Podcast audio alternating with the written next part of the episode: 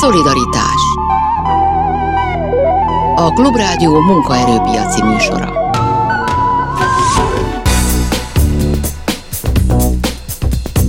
napot kívánok, Sámeszi János vagyok. A mai műsorban beszélünk arról, hogy elbocsájtásokra kell számítani a postánál, hogy mi lesz az elküldött dolgozókkal, hogy folytatódnak-e a posta bezárások, illetve mi lesz a bérekkel.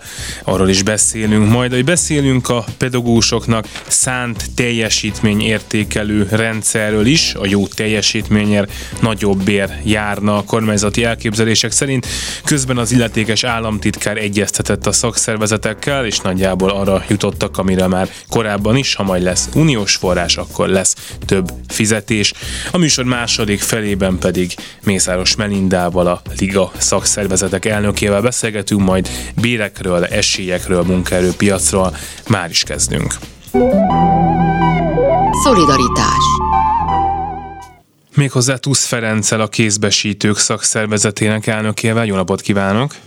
Jó napot kívánok, üdvözlöm a.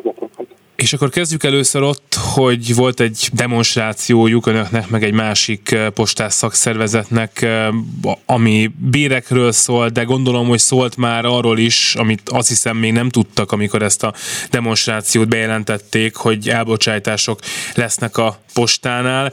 Eh, nagyon röviden, mit szerettek volna mondani ezen a demonstráción? Meg a dolgot, akkor, amikor a demonstrációt meghirdettük, akkor a bérrel kapcsolatban demonstráltunk volna, hogy még mindig egyetlen állami cégként nem jutottunk el odáig, hogy az ezévi bérfejlesztés megtörténjen. A postával kapcsolatban, akik tárgyalnak, két szakszervezet az aláírta a három éves bérmegállapodást, mi a képzések szakszervezete és a postások független érvelmi szövetsége nem ért alá, mert ez évre tarthatatlannak tartottuk a 2%-ot. Ahogy bejelentettük a demonstrációt, érdekes módra a második nap 10%-ot ajánlott már a posta, de hát én véleményem szerint még ez sem elfogadható. Az, hogy mi lesz a dolgozókkal, ugye, ezt kérdezte második pontként, mert talán az elbocsátásokkal kapcsolatban. Igen Hát csak annyit tudnak mondani, hogy minket nem is tájékoztattak arról, mint szakszervezetet, hogy 1200 dolgozót fognak elbocsájtani.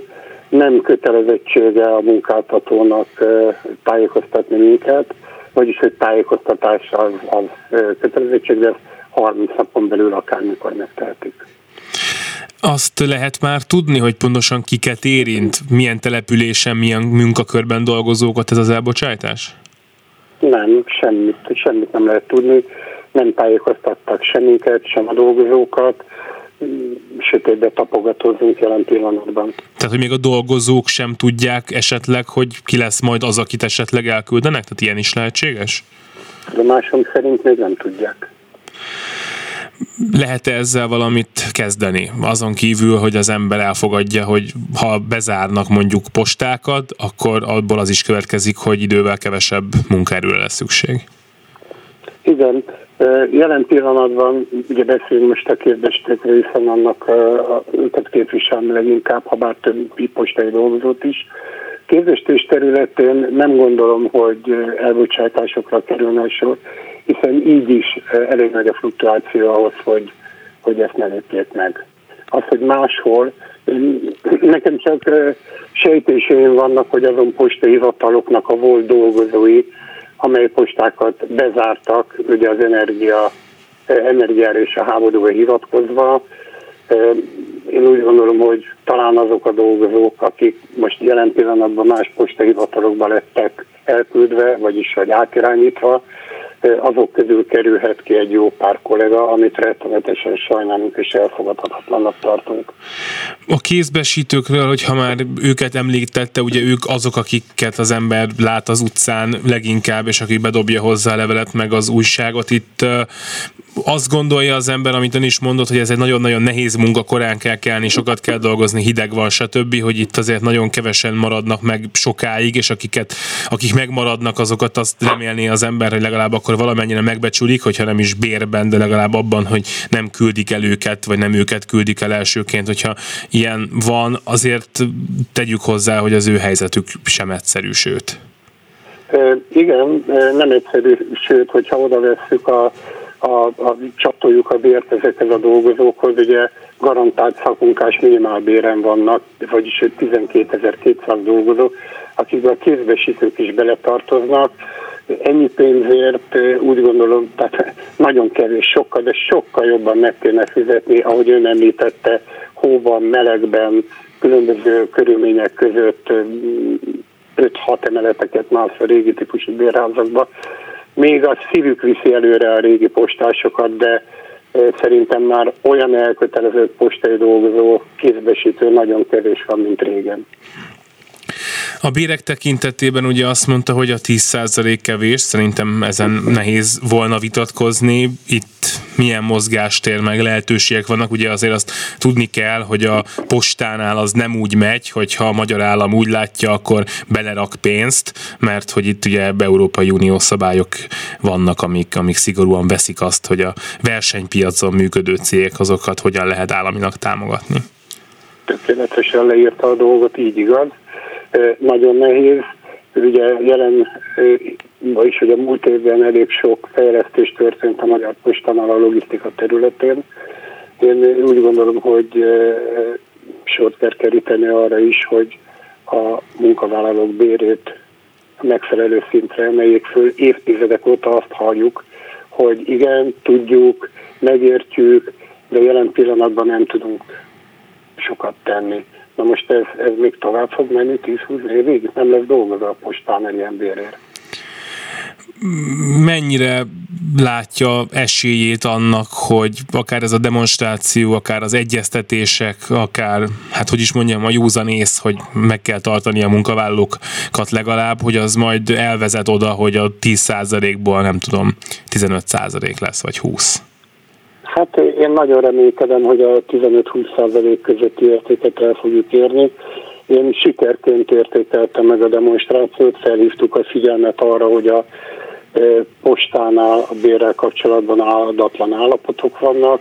Én nagyon remélem, hogy most már a kormány is figyel, ha bár ahogy ön említette, hogy tiltott támogatás lenne, ha ők e, anyagilag támogatnák a postát, de valamilyen úton módon sort kell keríteni arra, hogy a bérfejlesztés sikeresen is jó százalékos arányban megtörténjen. Ez egy nagyon nehéz kérdés, az egész posta bezárás, mert én abban az értelemben nagyon laikus vagyok, hogy tényleg felnőtt életemben kb. ötször voltam postán, tehát hogy ha nem lenne egyáltalán posta, én őszinte leszek, azt sem érezném meg, maximum azt, hogy nem jön ki a levelem, hogyha ott sincsenek dolgozók, de közben meg elhiszem, hogy ez rengeteg embernek nagyon-nagyon fontos, nyilván azoknak is, akik ott dolgoznak, de hogy ha az van, amit mondott, akkor és nyilván korlátozott a postának a, hát hogy is mondjam, a bevételszerző képessége is, az hiszem egyre kevesebben küldenek leveleket a postán, és emiatt aztán érthető módon a, a bevétel is csökken, egyre kevesebben vesznek heti lapokat, stb. Szóval, hogy van-e valamilyen út, ami nem úgy néz ki, hogyha mondjuk adunk béremelést a dolgozók egy részének, akkor abból az is következik, hogy be fogunk zárni mondjuk postákat, vagy hogy el fogunk küldeni meg olyan dolgozókat, akiknek pedig meg már nem tudunk több pénzt adni. Szóval, hogy ha valaki nyer, akkor valaki a másik oldalon veszít, vagy lehet itt valami win-win szitu ebből? Ezzel kapcsolatban a véleményem, hogy ha megnézzük a 15-20 évvel ezelőtti létszámot, szerintem körülbelül a, a hát fele, fele körül van a, a postán a létszám. Tehát körülbelül 40-45 ezer dolgozója lehetett annó a postának, most ugye 24-25 ezer dolgozó. Azt, hogy elküldenek embereket, és így próbálják meg úgymond a lukokat betenni bérterületén, én úgy gondolom, hogy van egy szint, ami alá létszámban nem lehet uh, süllyedni, mert akkor a szolgáltatás színvonal és maga a szolgáltatás sérül. Hát ezt, ezt értem. Most mikor kellene bírügyben valami döntést hozni? Azt tudom, hogy kaptak a postai dolgozók egy egyszeri összeget. Na most ugye itt gondolom, hogy visszamenőlegesen kéne majd valamikor a bérekben megállapodni, de hát nagyon szorít az idő lévén, hogy most már ugye a februári fizetések megjöttek, hamarosan jönnek a márciusi fizetések, szóval, hogy itt azért idővel csak meg kéne állapodni, gondolom. Megemlítette ezt az 50 ezer forintot. Hát az 50 ezer forintot az évvégi teljesítmény elismerés vették el, mert 100 ezer forintot különítettek el a dolgozóknak per fejenként. Na most azt most kifizetik előre, tehát a teljesítmény elismerés karácsonykor, ami pulykapénznek hívják a postánál, az most 50 ezer forint lesz. Tehát olyan, mint egyik zsebünkből áttettük volna a másikba. Tehát ez a nettó 31 nehány ezer forint, úgy gondolom, hogy az elmúlt három hónapra nem igazán fogja, az, nem fogják megérezni az emberek. Igen, a bértárgyalások folytatódnak, mint tudja, valószínűleg azért is demonstráltunk, mert minket kirekesztettek a bértárgyalásból, mert nem értük alá a három éves bérmegállapodást, pontosan az évre vonatkozó 2% miatt. Azt mondja, hogy kirekesztették, szeretnének visszaülni az asztalhoz? Nyilván igen. Hát, hát természetesen, mert valószínűleg, hogy a mi együnk is másképp török, mindkét szakszervezetnek, mint a jelenlévő szakszervezeteknek. Tehát úgy gondolom, hogy az mindenféleképpen a munkavállalóknak segítség volna, ha mi is jelen lennénk. Nagyon szépen köszönöm Tusz Ferencnek, a kézbesítők szakszervezetének elnökének, hogy itt volt velünk. Minden jót! Én köszönöm minden jót, viszont hallásra. Szolidaritás Nagy Erzsébet, a Pedagógusok Demokratikus Szakszervezetének válaszmányi tagja van itt velünk. Jó napot kívánok! Jó napot kívánok! És beszélgessünk majd egy picit a teljesítmény értékelésről, de először arról, hogy azt olvastam, hogy néhány napja megint sikerült a szakszervezetek képviselőinek bejutni az illetékes államtitkárhoz. Kérdezem, hogy ez így van-e, és ha igen, akkor jutottak-e valamivel többre, mint amit olvasni lehetett, hogy majd, ha uniós pénz, akkor majd lesz fizetésemelés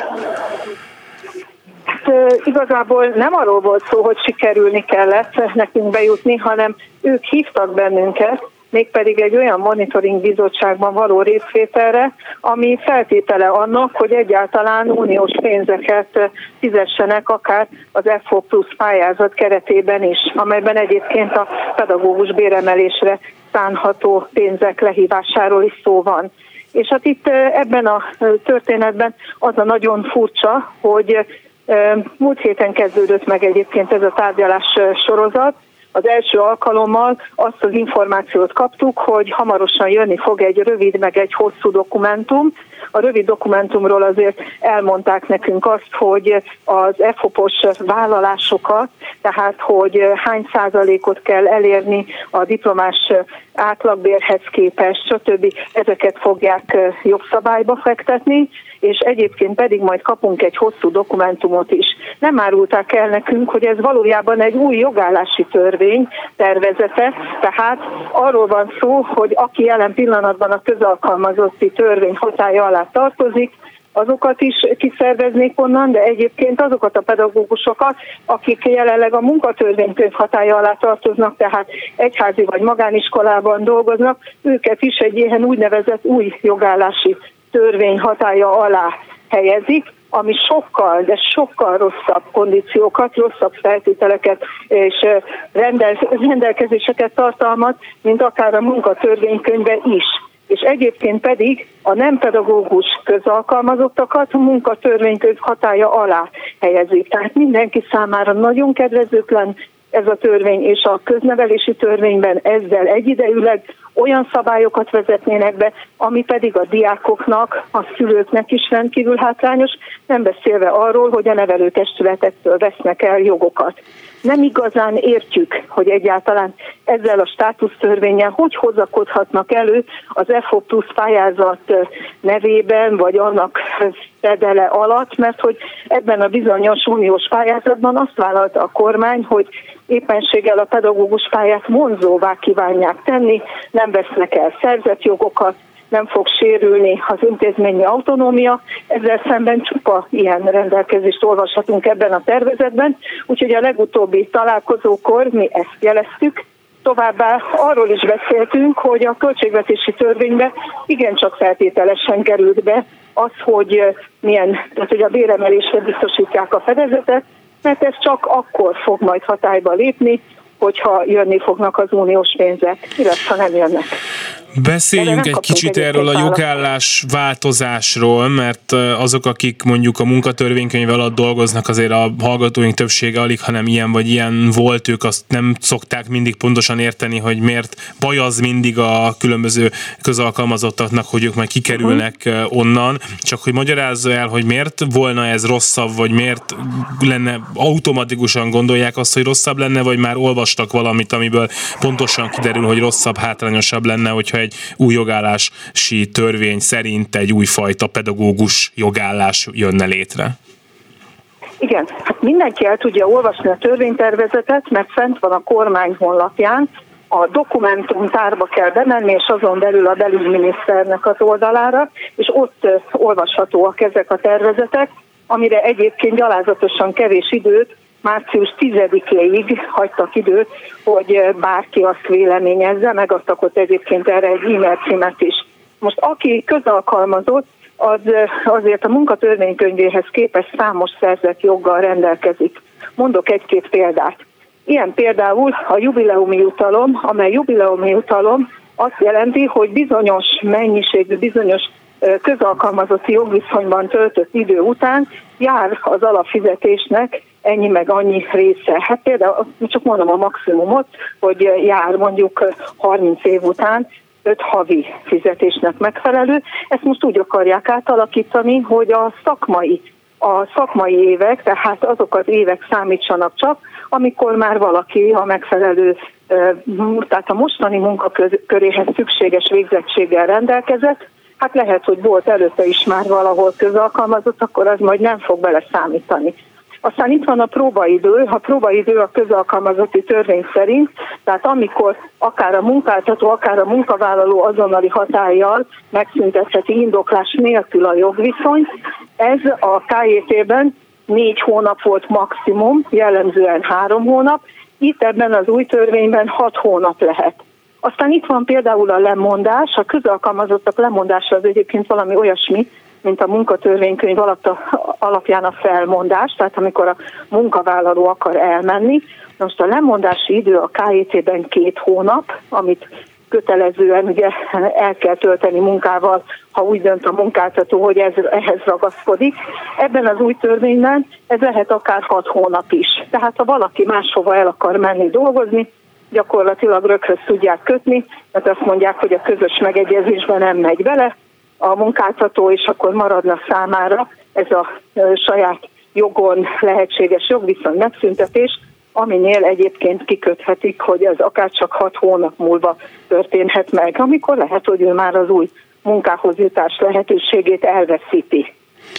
És hát egyébként pedig a szabadsággal kapcsolatban is vannak mindenféle korlátozó rendelkezések, de ott mondjuk nem mondanám azt, hogy a közalkalmazotti jogviszonyhoz képest, mert azt eddig is egyébként a köznevelési törvény felül szabályozta. Most láthatóan úgy néz ki, mintha több szabadságot kapnának a pedagógusok, pedig nem, mert hogy most 46 napról 50-re emelnék a szabadságot, viszont ebből 15 napot felhasználhat az intézmény vezető az intézmény működésével összefüggő feladatokra. Korábban ez a 15 nap, ez kifejezetten csak nevelés-oktatásra, illetve továbbképzésre volt felhasználható, most ezt kiterjesztették, tehát gyakorlatilag bármire is igénybe lehet venni, és nyilván akkor igénybe is fogják venni ezt a 15 napot, azaz akkor azt fogja érzékelni az érintett, hogy 46 napról 35 napra csökken a ténylegesen igénybe vehető szabadsága, amit egyébként még további korlátozásnak tesznek ki, hogy egyáltalán azt mikor veheti igénybe. De mondom, szóval bárhol nézzünk bele ebbe a törvénybe, szinte mindenütt csak a hátrányosabb szabályozást fogunk találni, mint ami az eddigi jogszabályokban volt, sőt a közalkalmazotti törvényből már korábban hatályon kívül helyezett rendelkezéseket is visszahoznának a státusz törvényel például a fegyelmit, a fegyelmi elbocsátást, illetve azt, hogy fegyelmi büntetésként akár fizetéscsökkentést is lehet adni. Mi az, amit cserébe kapnának a pedagógusok? Én korábban is hallottam már olyan félelmeket, hogy az és ezek szerint a szakszervezeteknek ebben igazuk volt, hogy majd a nagyobb bérért cserébe romlik máshol a helyzet, tehát például ez történik, hogy elveszítik a közalkalmazotti státuszukat a pedagógusok. Mi az, amit cserébe kapnak?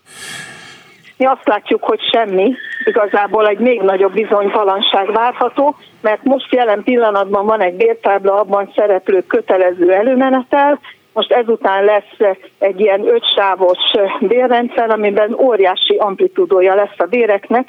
Például mondom az elsőt, az 400 ezertől 1 millió 65 ezerig terjedhet. És hát, hogy pontosan milyen szempontok és, és milyen megfontolások alapján fogják kialakítani a béreket, azt persze még nem látjuk, mert ehhez nyilván majd még különböző rendeletek és egyéb anyagok oktatási hivatal útmutatója, vagy ki tudja, micsoda fog kapcsolódni, amiből aztán majd lehet látni, hogy hogy alakulnak ki a bérek, de ott van azért egy sor ebben a törvénytervezetben, hogy és egyébként a munkáltató anyagi kondíciójától is függ, hogy mennyi a bér.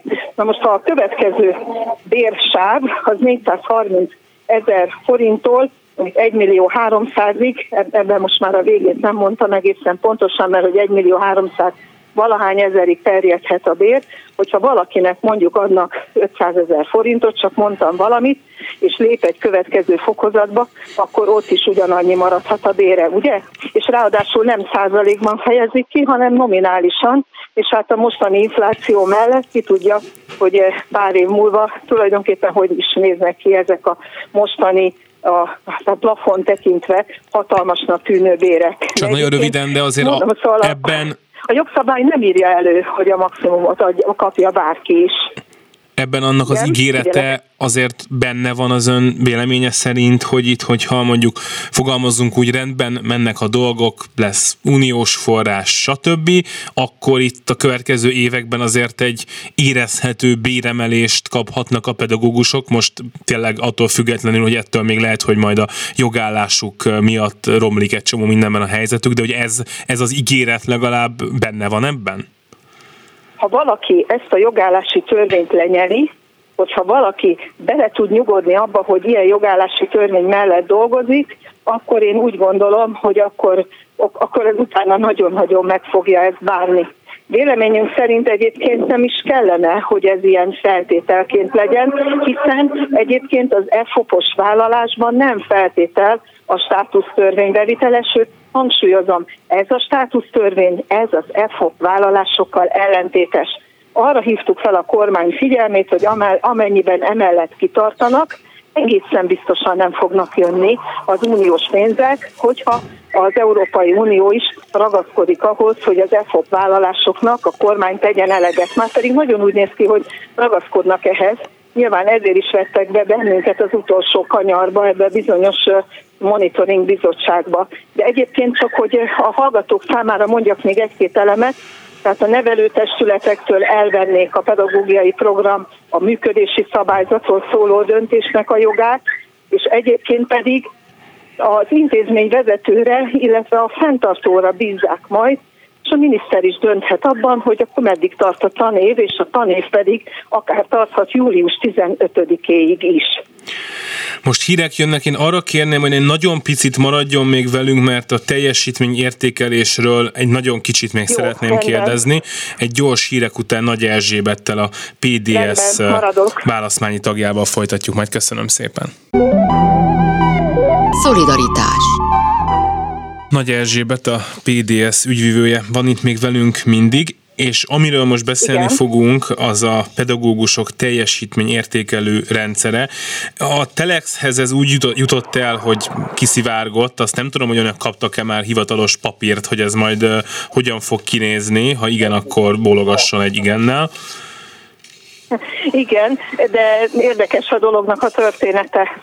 Tehát ezt a teljesítményértékelési rendszer először én is a sajtóban olvastam, illetve olvastam róla, hogy kiszivárgott egy ilyen anyag, amit mi egyáltalán nem kaptunk meg, majd pedig aztán hetekkel később kaptunk egy tervezetet Maruzsa Zoltántól, azzal a kiegészítéssel, hogy ez bizony nem sajtó nyilvános, ami azért egy érdekes szöveg, és aztán pedig kiment az intézményekbe már különböző intézménytípusokra bontva egy anyag, ami már ehhez a nem sajtó nyilvános anyaghoz képest némi változást mutat, és sajnos le is maradt az eleje, amely elejében ugye azt írta le nekünk az államtitkár, hogy tervezik a pedagógusok minősítési rendszerének átalakítását is, Például, amire most egyébként mennek a jelentkezések, illetve a kötelező jelentkeztetés, ez a bizonyos minősítési eljárás, ez meg fog szűnni ennek a kötelező volta, csak hogy erről éppen egy mukkot sem írtak a kollégáknak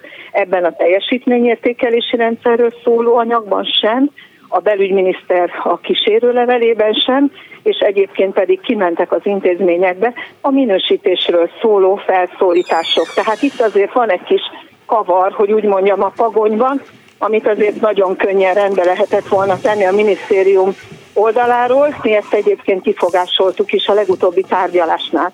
De ha belemegyünk abba, hogy mi van ebben a teljesítményértékelési rendszerben, hát ez igen érdekes, és összefügg egyébként az imént tárgyalt státusztörvényel is, mert hogy ez a teljesítményértékelési rendszer lesz majd az, ahol pontozzák a pedagógusokat előre, majd ki lesznek jelölve bizonyos ilyen célfeladatok, három darab a pedagógusoknál, négy az intézményvezetőnél, és aztán pedig különböző szempontok alapján pontozzák majd a kollégákat, és eme pontrendszer majd be fog számítani a bérbe. Szerintem, bocsánat, hogy mert tényleg fogy az időnk. Nem lehet tudni semmit. Szerintem Igen? vannak ebben, vagy én olvastam ebben olyat, ami mondjuk a pedagógus megállapít egy saját célt, majd azt szerint fejlődik, ez egy olyasminek tűnik, aminek végül is lehet is haszna, de van ebben olyan is szerintem, amikor mondjuk, hogy hány diák bukik meg, vagy milyen átlaguk Igen. van, na most ott én már, Igen. hogy is mondjam, nem érzem, hogy ez a gyakorlatban egy megvalósítható, vagy hát hogy is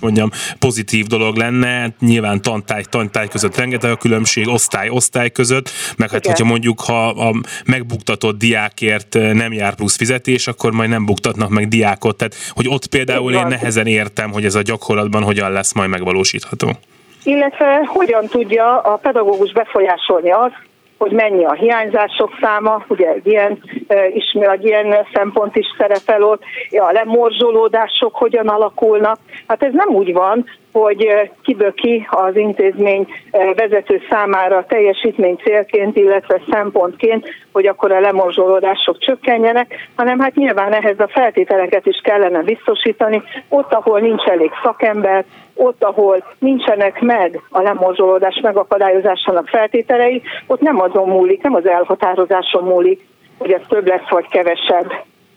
De hát hangsúlyozom, ilyen, ilyen például ez a bizonyos hiányzás vagy pedig az, hogy ha megnézik a többletmunka, tehát az, amit rendkívüli munkaidőként kellene nyilvántartani és aként kellene kifizetni, az is bekerül egy ilyen teljesítményértékelési rendszerbe, hogy ki milyen többlet feladatokat látott el, hát ez nem így, nem így megy, hogy akkor az a teljesítményértékelésben kell, hogy látszon, hanem hát aki többet dolgozik, annak nyilván a plusz munkát ki kellene fizetni. Igen, ez érdekes, hogy ezt így beleírták pont ebbe. Egy dolgot akarok még itt felvetni, hogy ami viszont régebben szivárgott ki, hogy hát ez majd az lesz, hogy majd mínuszban is lehet a fizetés, mert pluszban is, hogyha én jól értem, akkor az kikerült ebből, hogy tehát kevesebbet Igen. nem fognak keresni a pedagógusok, akkor se, hogyha úgy ítéli meg a intézmény vezető, hogy nem tudom, nem dolgoznak olyan jól. Igen, ezt a részét ezt kétségtelenül korrigálták. Az első anyagban még benne volt annak a lehetősége, hogy egyik pedagógustól elveszik a pénzt, amit a másiknak majd adnak. Most ezt már finomították, és azt írják, hogy lehet adni felfelé történő eltérítést, és azt azért, hát legalábbis implicite valahogy úgy van az anyagban, hogy azt lehet kivenni belőle, hogy az majd valami külön keretből történik. Nincs ez így egy az egyben leírva, de az kétségtelen, hogy ezt az elvételt, meg hogy csökkentik a fizetést, ezt kivették az anyagból. Nyilvánvalóan azért, mert nagyon nagy volt a felháborodás. Köszönöm szépen, Nagy Erzsébet a PDS válaszmányi tagja volt itt velünk, minden jót kívánok! Köszönöm szépen a lehetőséget, viszont hallásra! Szolidaritás a stúdióban pedig Mészáros Melinda, a Liga szakszervezetek elnöke van itt. Köszönöm szépen, hogy eljött. Én köszönöm a meghívást, jó napot kívánok! És amikor hívtuk, még nem jutott eszembe, hogy őszinte legyek, de aztán ma már nyilván rájöttem reggel, hogy nőnap van, úgyhogy ha megengedi, akkor kezdjük itt egy kicsit, hogy a női munkavállalók helyzete, arról mindig ilyenkor beszélünk, meg aztán néha évközben is ez, hát mindig a bérkülönbség típusú kérdések szoktak ugye leginkább felmerülni. Ön, hogyha mondjuk az elmúlt 10-20 évet nézzük, akkor van javuló tendencia, amire büszkék lehetünk, még akkor is, hogyha vannak különböző összehasonlítások egyenlőségben, amik, amikben Magyarország nem szokott azért mondjuk olyan nagyon jól teljesíteni. Nagyon összetett a kérdés. Én azt gondolom, hogy azzal érdemes kezdeni, hogy nem csak ezen a napon kell és kellene beszélnünk ugye a női foglalkoztatottak helyzetéről, hanem minden nap a fókuszba kellene helyeznünk ezt a csoportot.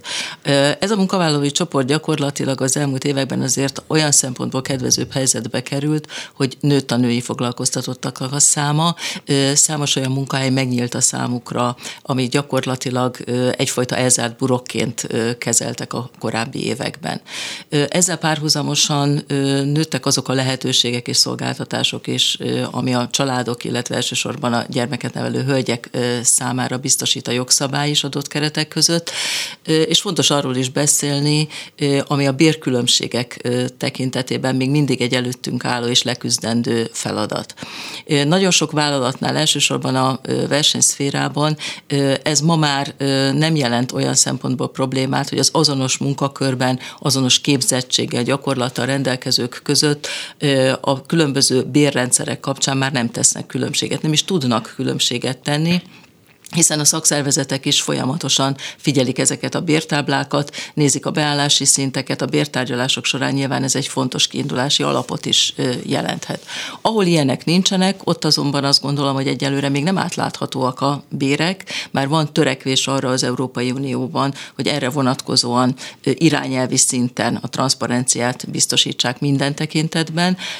Ez elsődlegesen nyilván a női foglalkoztatottak számára egy kiemelten fontos kérdés a jövőben Tehát is. nem az a jó, én szerintem biztos, hogy nem az a jó, hogyha előírunk ilyen kötelező, egyformán kell megfizetni a nőket és a férfiakat. Már csak azért sem, mert ez adott esetben még azzal is járhat, hogy akkor egy cég azt mondja, hogy most akkor mi kevesebb nőt fogunk foglalkoztatni, mert velük mindenféle ilyen jogszabályi problémák vannak. Most lehet, hogy csúnyán fogalmaztam, akkor elnézést. Viszont, hogyha ez nyilvános, átlátható, látja a szakszervezet is, látják a kollégák, akkor egész egyszerűen most már valószínűleg ciki. Tehát, hogyha egy ugyanabban a munkakörben lévő férfi, nem tudom, 100 forinttal többet keres, akkor arra mindenki azt mondja, hogy ez így nem oké. Vagy egyre többen mondják, azt gondolom én, hogy nem oké. Egyre többen mondják, és teljesen jogosan mondják valóban, hogy ez nem oké.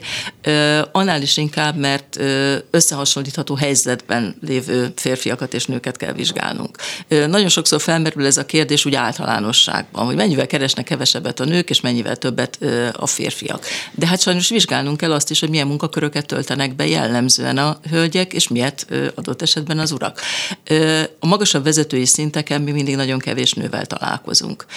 Itt a transzparencia egyáltalán nem érvényesül, hiszen itt egyedi úgynevezett menedzser szerződések vannak, tehát nyilván itt nagyon nehéz vizsgálni azt, hogy az azonos munkakörben lévő vezetőbeosztású hölgyek és férfiak vérkülönbsége hogyan alakul. Nem is biztos, hogy meg lehet mondani, hogy mennyi a megfelelő fizetés egy nem tudom, nagy gyógyszercég vezetőjének. Nem Szerintem is lehet, nincs erre számunk. Igen, ezek a cégek és a, a menedzser szerződések szerződések általában a hasonló nagyságú cégek közötti összehasonlításra épülnek, és nem cégen belüli összehasonlításra.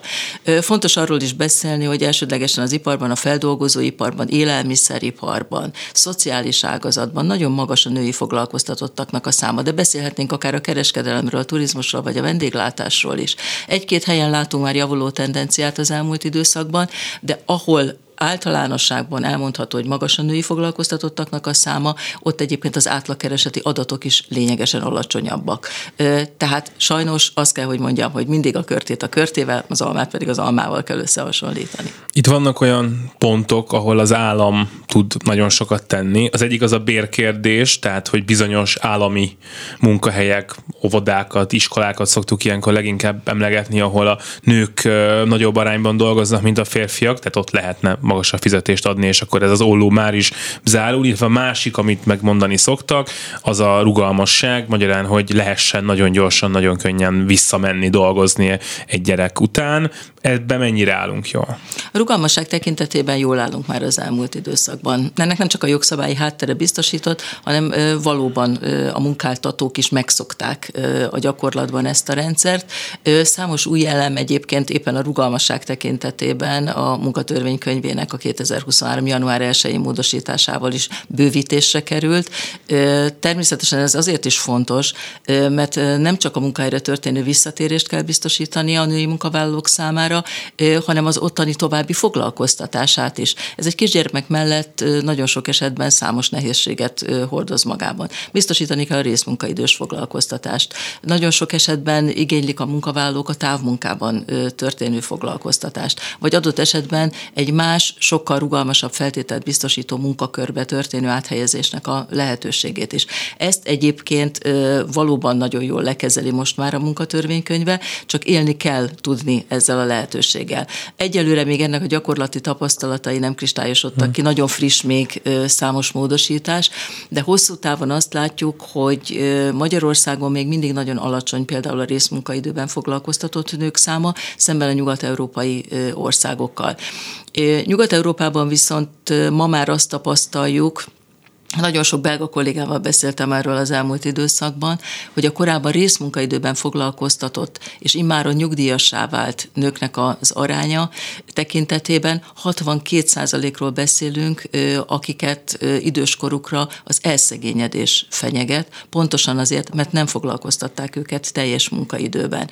Tehát vigyáznunk kell ezzel a helyzettel, nagyon körültekintően kell eljárni, és figyelnünk kell ennek a gyakorlati tapasztalatait hosszú távon. Láttam egy nagyon érdekes statisztikát arról, hogy ilyen európai összehasonlításban az első három évben a, a boba mellől, vagy a gyerek mellől nem nagyon mennek vissza a magyar nők, tehát abban nem vagyunk magasan, viszont utána meg nagyon visszamennek, amiből hát nyilván az is következik, hogy azért Magyarországon az egykeresős családoknak a száma az jóval alacsonyabb, mint Németországban, Svédországban, stb. Magyarán mi muszáj visszamenni idővel, viszont egy darabig meg nem akarunk visszamenni, ennek nyilván mindenféle hagyományai, egyéni döntések, stb. szerepet játszik. A, a cégek, a munkaadók mennyire rugalmasak, vagy rugalmasabbak, mint x éve, hogy gyereked van, így szeretnél dolgozni home office-ba, stb. Hát ugye a home office azért az elmúlt években valami olyasmivá vált, ami, ami nem csak hogy lehetséges, hanem egy csomó helyen muszáj, meg a dolgozók is akarják. Tehát azt gondolnám, hogy ebben a, nő, a nők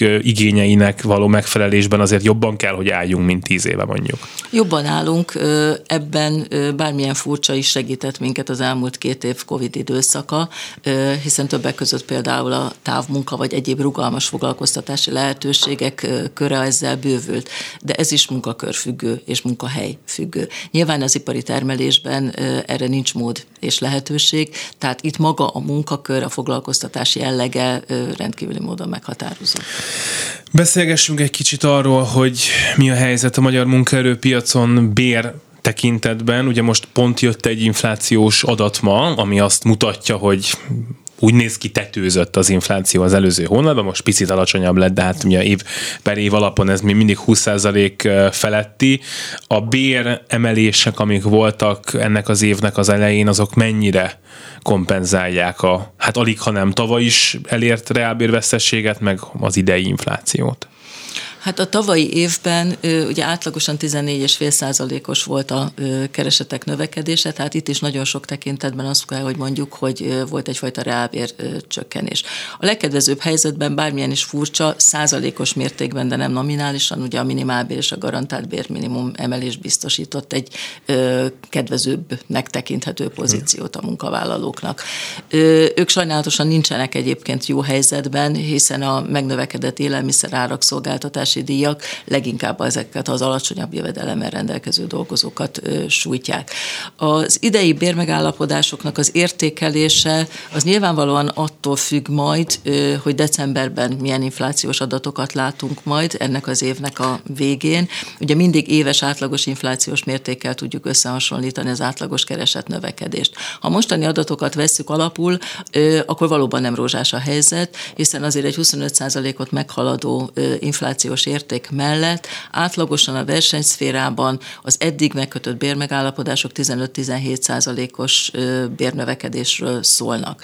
Az alacsonyabb jövedelmi kategóriákban mindenhol igyekeztünk akár fix összegű béremelés biztosításával is magasabb százalékos mértéket elérni. Itt azért 20-21 százalékos emelésről is szót tudunk ejteni. Vannak olyan gazdasági társaságok, és ez igaz egyébként a nagy állami cégekre is, ahol pontosan ezért az átlag kereseti jövedelemszint alatt kellett mindenképpen egy nagyobb, komolyabb emelést végrehajtani.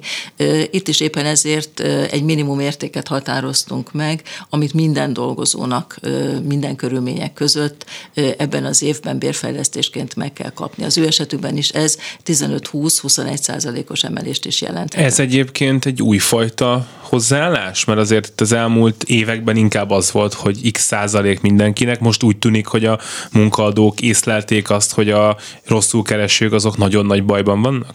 Hát nem elsődlegesen a munkaadók észlelték, hmm. hanem az érdekképviseletek észlelték, és az érdekképviseleti kérés és igény is volt az állami társaságok bérmegállapodásának az újratárgyalása során is, hogy nézzük meg minden egyes társaságnál külön-külön az átlagkereseti mutatókat, és az ez alatti jövedelemmel rendelkezők esetében egy magasabb mértékű emelést kell, hogy biztosítsunk. Nyilvánvalóan fókuszba kell helyezni majd a magasabb jövedelmi kategóriában dolgozókat is, hiszen ők sem szakadhatnak le. Ígéretet kaptunk arra, hogy egyes területeken, ahol erre a fedezet biztosított lesz, akkor az ő esetükben akár további kiegészítésekre is sor kerülhet.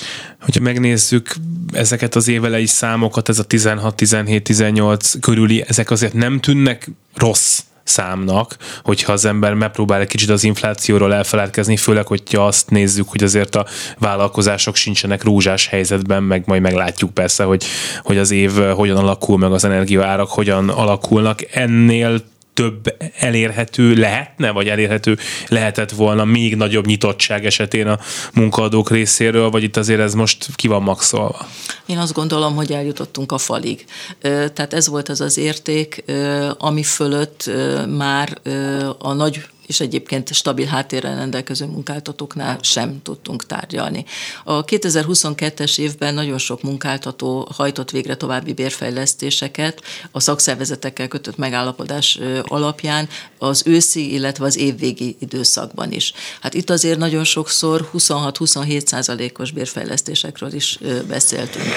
Az nyilvánvaló Bocsánat. volt, hogy az év elején egy ugyanilyen mértékű bérfejlesztésre nem kerül kerül majd sor. Minden bérmegállapodás egyébként magába foglalja az újratárgyalásnak a lehetőségét. Meglátjuk, hogy hogy alakul maga az infláció, hiszen ezt minden évben most már figyelnünk kell. Meglátjuk azt, hogy hogyan alakul a vállalkozások helyzete, maga a termelés, hiszen ezeket a bérmegállapodásokat is tipikusan azoknál a cégeknél lehetett különösebb nehézség nélkül, hogy így fogalmazzak megkötni, akik azért stabil háttérrel, megrendelés állományjal és hát perspektívával tudásával is rendelkeznek az elkövetkezendő időszakra. Ma Magyarországon egyszerre van ismét jelen a munkaerő hiány és a munkaerő többlet is bizonyos területeken, és hát látjuk, hogy azért nagyon sok esetben elbocsátásokra, létszámcsökkentésekre is sor kerül, nem csak a klasszikus értelemben vett versenyszférában, hanem az állami társaságoknál is. Erről beszélgessünk egy picit, hogyha már megemlítette, mert azért a munka nélküliségi számok, ugye ez mindig bonyolult, hogy ki számít álláskeresőnek, ki nem, azért még nem néznek ki nagyon rosszul, de rosszabbul néznek ki, mint amihez szokva vagyunk, meg rosszabbul néznek ki azért így, így hónapról hónapra. Itt itt, uh, itt lehet már azt mondani, hogy baj van, vagy még csak látszik, hogy lehet baj? Nem tudom, hogy kell ezt szépen Egy, Egyelőre azért nincs baj, mert még mindig nagyon magas uh, csúcsra járatott gyakorlatilag a, a foglalkoztatás. A probléma gyökere uh, abban van, amit az elmúlt években egyébként teljesen hasonlóan tapasztalhattunk, hogy a kereslet és a kínálati oldal egyszerűen nem feleltethető meg egymásnak. Tehát azok a cégek, amelyek létszámcsökkentést hajtanak végre, és bocsátanak el dolgozókat, nem biztos, hogy olyan szakképesítéssel, felkészültséggel rendelkező dolgozókat bocsátanak el, akik iránt egyébként a piacon nagyon komoly érdeklődés van. Csökkent a cégek részéről az érdeklődés most már például a betanított munkások iránt. Viszont folyamatosan nő a megfelelő szakképzettséggel bíró, és hát természetesen a technikus és a mérnöki állomány iránt, és ez egyébként fokozódni fog az elkövetkezendő időszakban számos területen, nem csak az iparban, de adott esetben olyan területeken is, ahol ez nem volt megszokott, húsfeldolgozás, élelmiszerfeldolgozás területén azokat az elmaradt technológiai változtatásokat, ami a COVID miatt gyakorlatilag is anyagi kérdésként kezelendő elmaradt, 2023-ban kezdik bevezetni a cégek számos esetben komoly strukturális átalakításokat hajtanak végre. Beköszöntött az az időszak, amiről eddig még csak tankönyvi szinten beszélgettünk, hogy digitalizáció és robotizáció. Ezek a fejlesztések komoly létszám többletet hoznak ezeknél a cégeknél, és hát természetesen mi már látjuk, még egyelőre nyilvánosságra nem került, de ezen a területen is lesznek nagyon komoly létszámcsökkentések ennek az okán. Profilváltás van, a tekintetben is, hogy milyen típusú munkaerő igény van ezen a piacon. Nagyon komoly az igény, ahogy említettem, a technikusok és a mérnökök iránt, és nagyon lecsökken az alacsonyabb iskolai végzettséggel rendelkezők iránt. Őket sajnos nem tudja azt gondolom az elkövetkezendő években, hogy megfelelő mennyiségben a piac felszívni. Okay. Ez azt is jelenti akkor, hogy ön arra számít, hogy a következő évek azok mondjuk átlagban egy nagyobb munkanélküliséget hoznak majd? Ö, időszakonként biztos, hogy növekedni fog. Ö, bízunk abban egyébként, hogy új vállalkozások is indulnak, ö, új területeket kell meghódítani ezen a területen is, ö, és hát én nagyon bízom abban, hogy egyelőre mindenkit, akinek megszűnik a munkaviszonya, el tudunk helyezni a piacon. Ö, ebben egyébként nem csak a foglalkoztatás politikai intézkedések, mert számos ilyen új intézkedés is bevezetése kerül, hanem maguk az érdekképviseletenek is próbálnak segítséget nyújtani. Próbálunk olyan munkáltatóknál munkalehetőséget biztosítatni, ahol egyébként szakszervezetként mi magunk is jelen vagyunk. És megy? Egyelőre megy, egyelőre erre van egyébként egy komoly igény és együttműködés. Hát, hogy mit hoz a jövő, az nyilván attól is függ, hogy milyen mennyiségű létszámcsökkentésről kell beszéljünk. A képzett munkaerőnek a megbecsülése az, az érződik? Tehát most, amikor, amikor mindenki nehéz helyzetben van, cégek is, akkor akkor is látszik az, hogy vannak akikért, hogy ott maradjon, mindent megadnak? Most na mindent, azt értsük nyilván. Igen, a, a hiány szakmás területek, nevezzük így, én azt gondolom, hogy mindig prioritást élveznek a cégek részéről is. Arra fel van készülve a rendszer, nyilván ez egy kicsit ilyen álnaív kérdés, hogy, hogy tényleg kikerülnek az utcára emberek, illetve hogy olyan emberek, akik az elmúlt években tudtak dolgozni, mert volt igény a munkájukra, nem fognak tudni, és velük valamit kezdeni kell, átképzés, támogatás, stb. Igen, erre felkészült a rendszer, tehát ez eddig is ö, működött. Ö, nyilvánvalóan ezeket a hagyományos elemeket, ö, az álláskeresési támogatást, a képzési modulokat, ö, az elhelyezkedést segítő további intézkedéseket ugyanúgy fenn kell tartani és biztosítani kell.